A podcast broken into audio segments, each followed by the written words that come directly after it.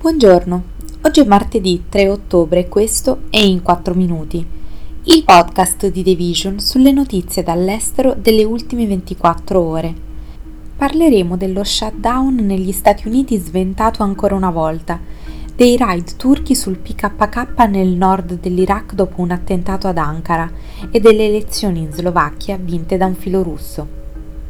Questo episodio è presentato da TEDx Milano, che domenica otto ottobre alle quattordici e trenta torna con un nuovo appuntamento al Teatro Dal Verme.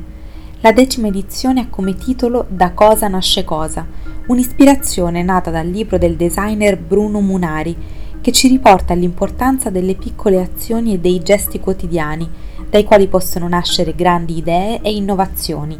I biglietti sono disponibili su tedx milano punto com. Ancora una volta all'ultimo, ma il presidente Joe Biden ha firmato la legge anti-shutdown per mantenere in funzione le agenzie federali per altri quarantacinque giorni, sebbene l'accordo sia stato rallentato dall'esclusione nel provvedimento di ulteriori aiuti all'Ucraina. Subito Biden ha cercato di rassicurare gli ucraini sul fatto che gli Stati Uniti non abbandoneranno il loro sostegno e anche i legislatori repubblicani hanno fatto sapere che l'Ucraina riceverà aiuti nelle prossime settimane, anche se dovranno essere integrati con spese per la sicurezza dei confini degli Stati Uniti.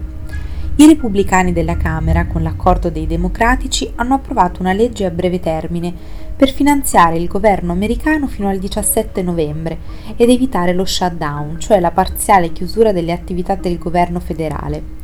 Biden aveva chiesto una disposizione di finanziamento che includeva tredici miliardi di dollari in nuovi aiuti militari e otto virgola cinque miliardi di dollari in assistenza economica, umanitaria e di sicurezza per l'Ucraina e altri paesi colpiti dalla guerra, ma i repubblicani, alcuni dei quali sono contrari alla politica ucraina del presidente Biden, hanno privato il disegno di legge della disposizione che avrebbe stanziato miliardi per Kiev.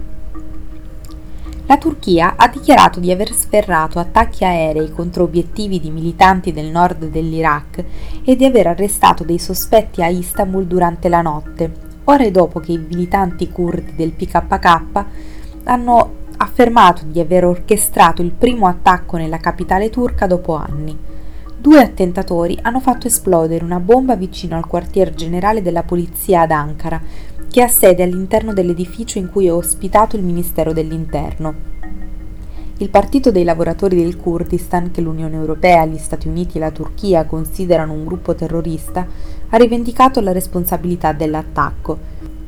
Il Ministero della Difesa turco ha dichiarato che molti militanti sono stati neutralizzati, termine usato per lo più per indicare l'uccisione di questi membri, negli attacchi aerei che hanno distrutto venti obiettivi, tra grotte, rifugi e depositi utilizzati dal P K K nelle regioni irachene di Metina, Akurk, Kadil e Gara.